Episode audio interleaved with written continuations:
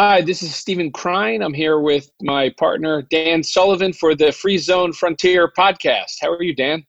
Steve, we're really rolling. We've warmed up properly for two things for entrepreneurs, or which probably are really important things. And one of them is confidence, and the other one is cash. These are the two final mindsets, number seven and eight on our scorecard confidence is a result of something and cash is a result of something.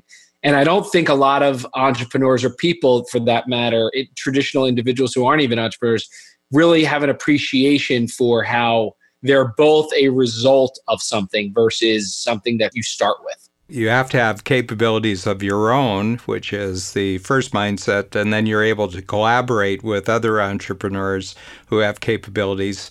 So, collaboration is number two. And as a result of your collaboration, you create some sort of new content in the world in the form of ideas and methods and processes and structures that allow people in the world to do things in new ways that are better, faster, easier, one of the number four one is credibility here, Steve. We had a whole discussion of how your credibility in startup health has increased so almost like exponentially. I mean, if you measure yourself back seven years, and I understand you're just approaching an anniversary here, yeah. when you kicked off Startup Health, and if you were to measure your confidence level, you could only chart it with an exponential curve. Yeah, you know, it's interesting. I think your exercise many years ago that you kind of opened my eyes up to was how there are four C's of building confidence up. Like many things, kind of made me, and it probably makes everyone step back and recognize that confidence comes from a series of steps that allow you to be confident. Can you just hit the four C's real quick so that we can unpack confidence a little bit more? Because I do think there's an element yeah. to it which needs to be explained. Yeah, the exercise you're talking about, Steve, is called the four C's. It seems uh, C is the most useful letter in the English language for some reason. You know, I said if I had to go to an island and I was put on an island and I could only take one letter with me, it would be C. But there's just a lot of useful words for my work that comes with C. But, and this is about all human beings. This would be 7.5 billion human beings. That if you're going to create something new for yourself in the world, you're going to have a vision where if you look at yourself right now, you don't have the capability and confidence to actually do that. So, my feeling is that capability gets created and the confidence that comes as a result of the capability from two previous steps. One is making a commitment that you're actually going to go and achieve that before you have the capability and confidence. And that requires a second step, which is courage. I talk to entrepreneurs about courage, and they say, well, "Yeah, yeah, yeah, you do that and everything else." But it's very significant because a lot of people live lives where they will not commit to anything where they don't already have the capability and the confidence, which means that they just continue to play the game that they're playing. They can't have a bigger game. Anytime you think bigger and better into the future, you, I can guarantee you right off the bat, you don't have the capability and you don't have the confidence because if you did, you'd be playing that future game already.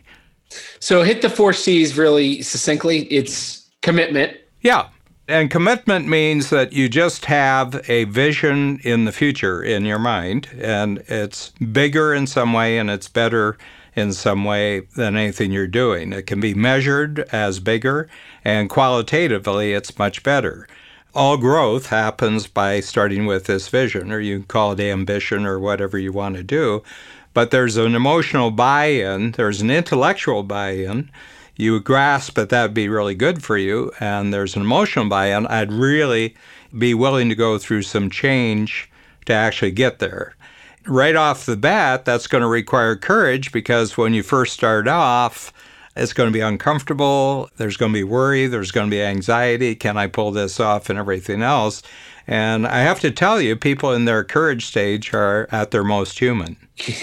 I love your story of when you were in the army about yeah. how you learned the grenade practice, the meaning of courage. Do you want to tell that story real quick? Because I think it's yeah, real quick. I was drafted right at the start of the Vietnam War in 1965. Went to Fort Knox for my training, and it's summertime. It's July, August in Kentucky, and it's very hot and it's very sweaty And for the most part, you know, I was in pretty good shape. I was able to handle all the physical aspects, but then they started doing things like live grenade practice and nighttime crawling through fields with live machine gun rounds going a foot or a foot and a half over your head.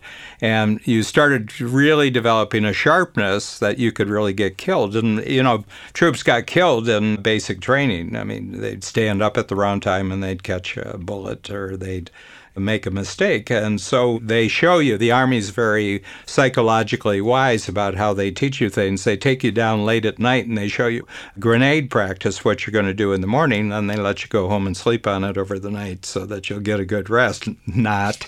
and, uh, you know, it really scared me. I mean, the implications of dropping a live grenade are dire. So anyway, next morning I went down there and I had been thinking about this all night. And the first sergeant who had been through the Second World War and the Korean War, he says, uh, "Is anybody here scared?" And my hand went up. Nobody else would admit to being scared. And he says, "Well, you know, Sullivan is the only one I really trust here because he's actually saying what's going on." He says, "Nothing wrong with being scared." He said, "I'll tell you what." He says, "Fear is wetting your pants." And courage. So I'm going to move on from fear to courage here. Courage is doing what you're supposed to do with wet pants.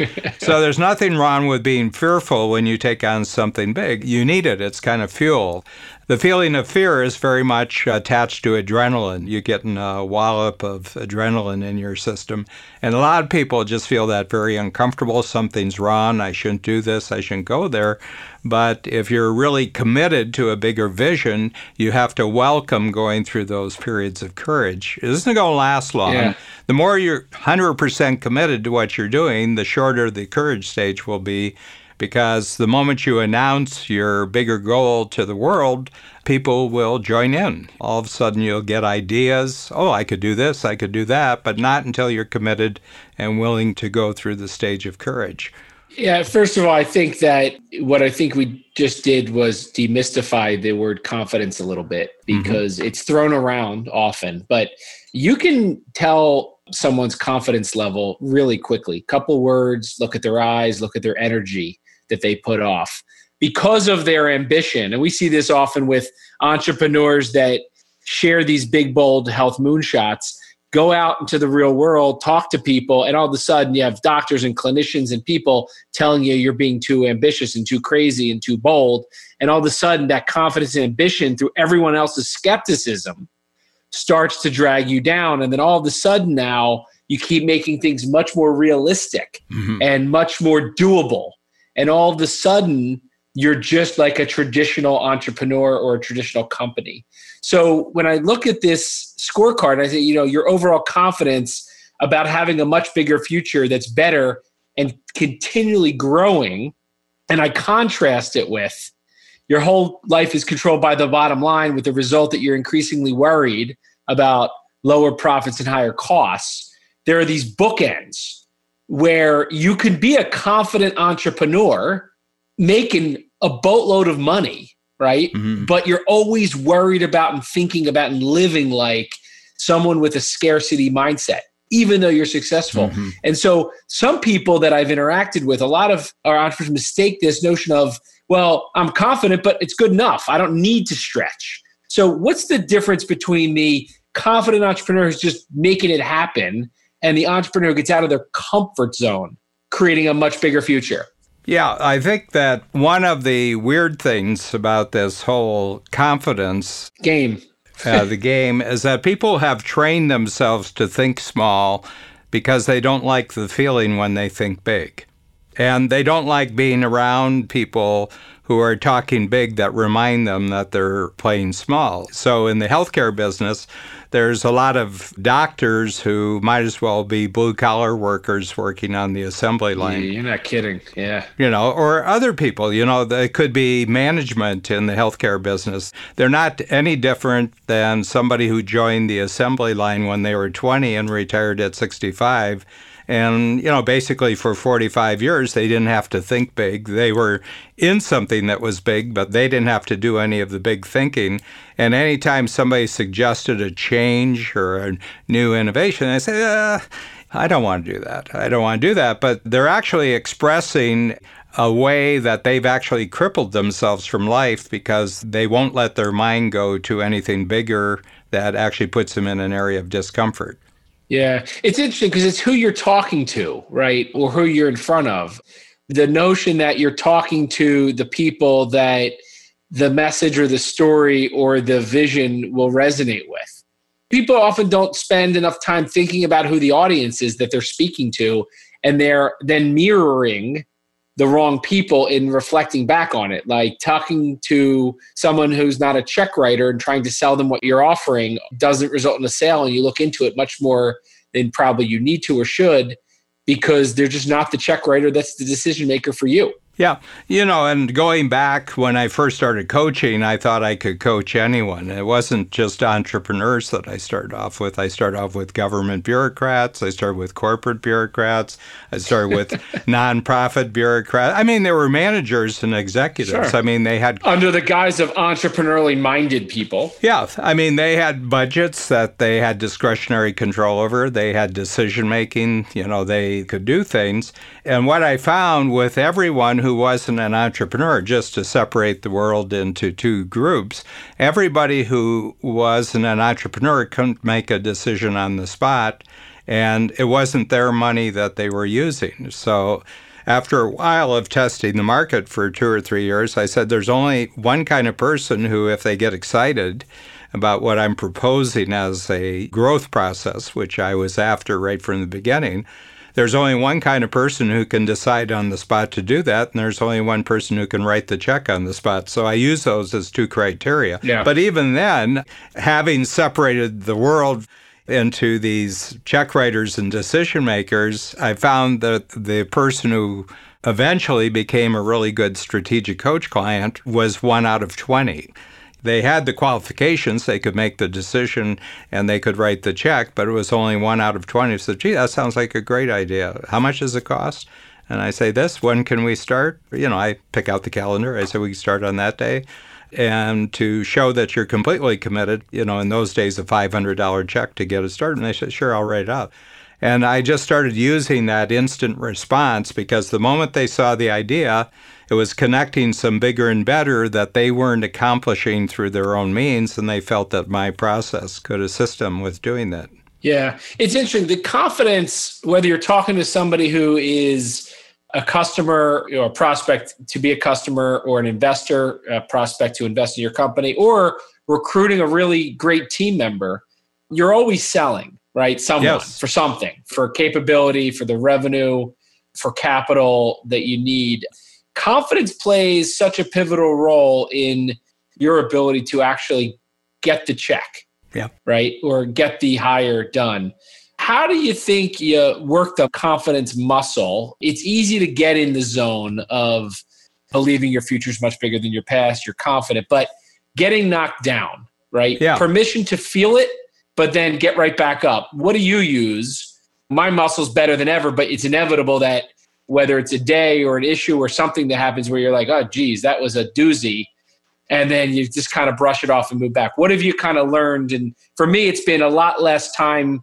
If in fact it gets knocked, it's pretty quick to get back. It springs right back.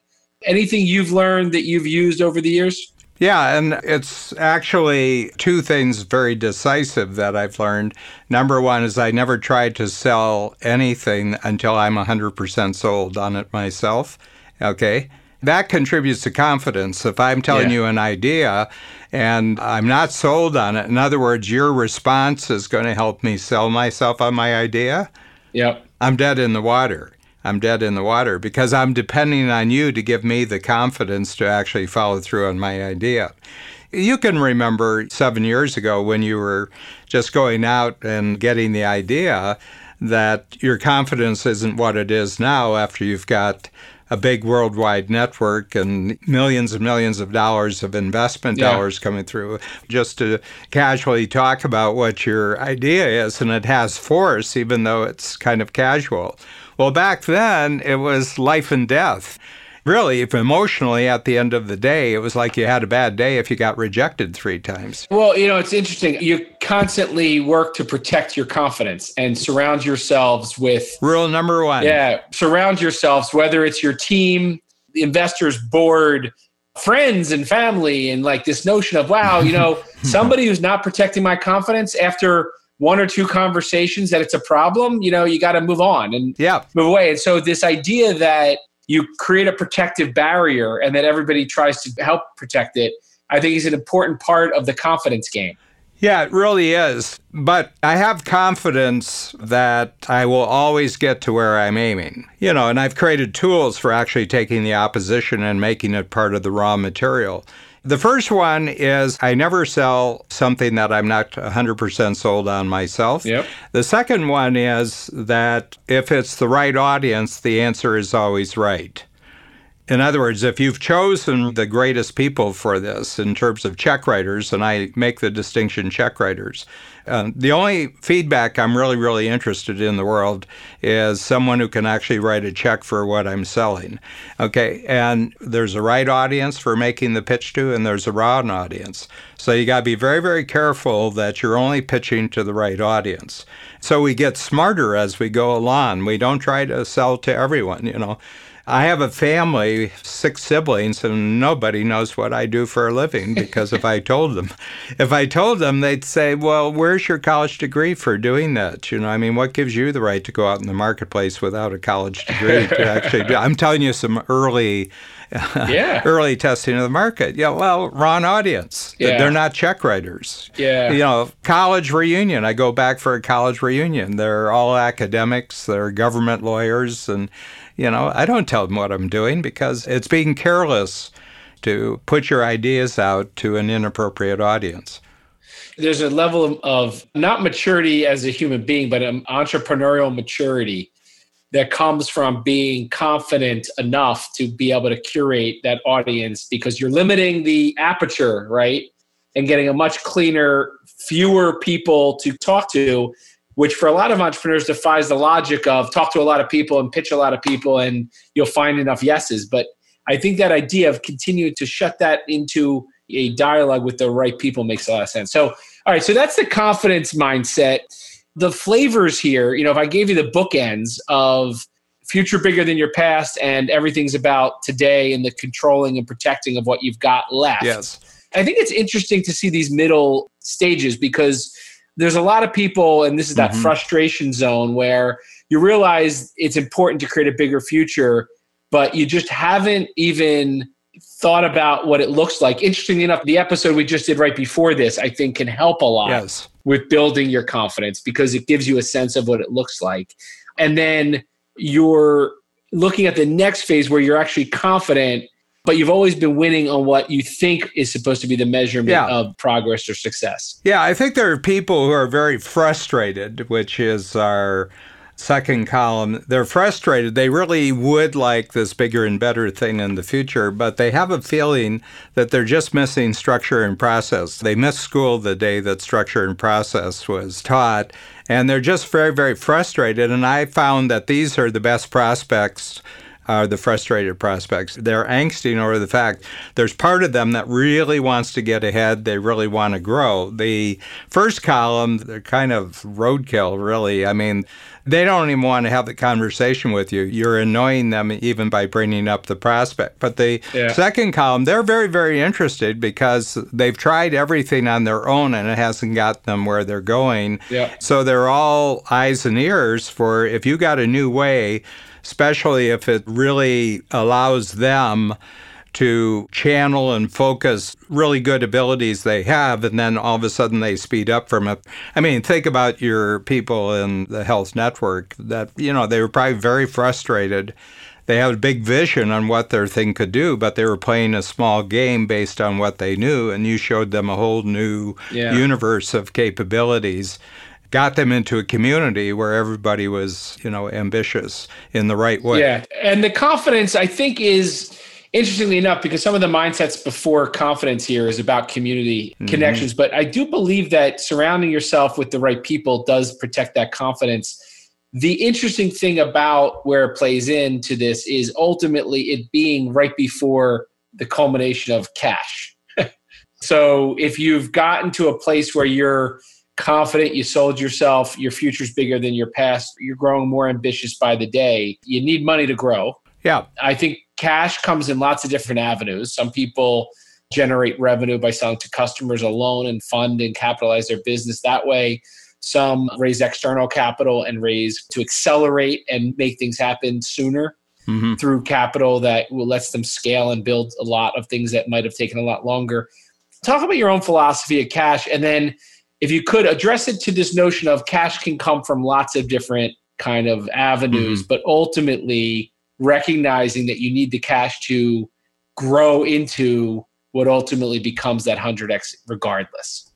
Yeah, I think that the confidence of an entrepreneur is in an upward loop with cash. And the reason is that cash is universally understood and valued. You know, you want a capability that you don't have to explain, and that's why money somewhere in human history was created because you don't have to show the something that the cash is based on. You just have to show the cash. I mean, if it's backed up by a good government and it's a stable cash and it's understood everywhere in the world. But my feeling is if there's a, I've often said that if there's a God in the entrepreneurial heaven, the name of that God is cash flow.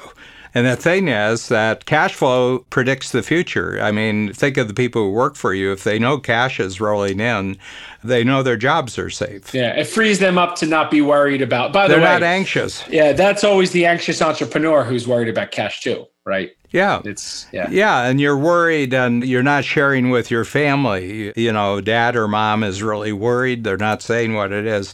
It's cash flow. I always say that people who answer their cell phones inside of a strategic coach program, I said there's somebody with cash flow problems.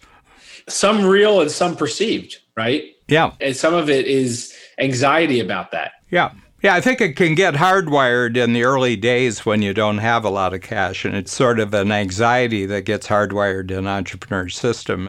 But what I've noticed is that if I do the other seven things in this scorecard that we have, and I put them in place, and I'm constantly strengthening them and integrating them together. Cash is a byproduct. We're at a stage now where, you know, we're having outstanding all time months. You can measure yourself right from the beginning when you first started. What was a great cash flow month in your first year compared to what's a great cash flow month now in speaking directly to you, your seventh yeah. year, you know, I mean, it's a hundred times your cash flow. Yeah. And I think the predictability of cash flow, there's a great deal of this conversation that is about not just the short term cash flow, but the long term predictability of cash flow. And you know that one, two, three years out, there's recurring revenue and a model that is not going to constantly have you running out of money or always running out of money and doing that. So, how do you kind of talk to the entrepreneurs who want to be so early that they don't have some of that hmm. predictable cash flow? What's your take on the startup or the company that doesn't yet have that? The big thing is it's a question I put out. If your competitors find out about what you're doing, do you want them to benefit from your breakthrough? Would you be okay with your competitors actually being your customers? You know, that they would actually pay you for the new value creation that you're creating. And that's one mindset.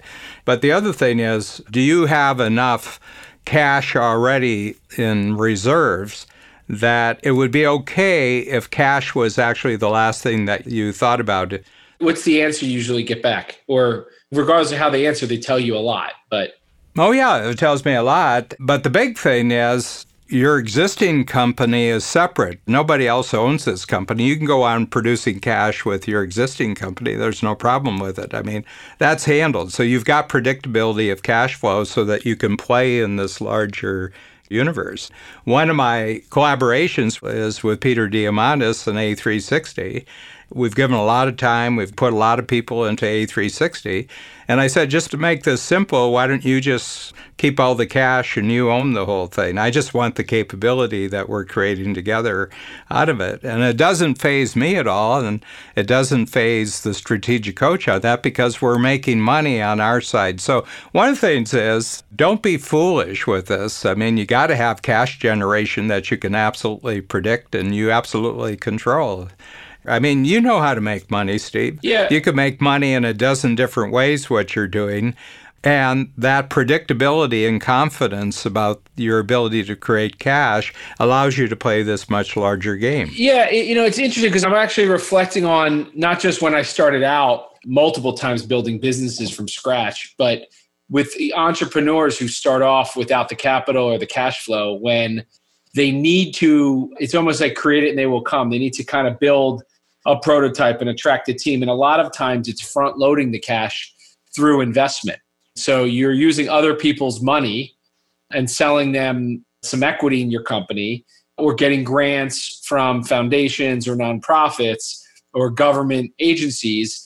A lot of it really investment to help you accelerate and build something that at scale can return that investment back to investors at a significant multiple.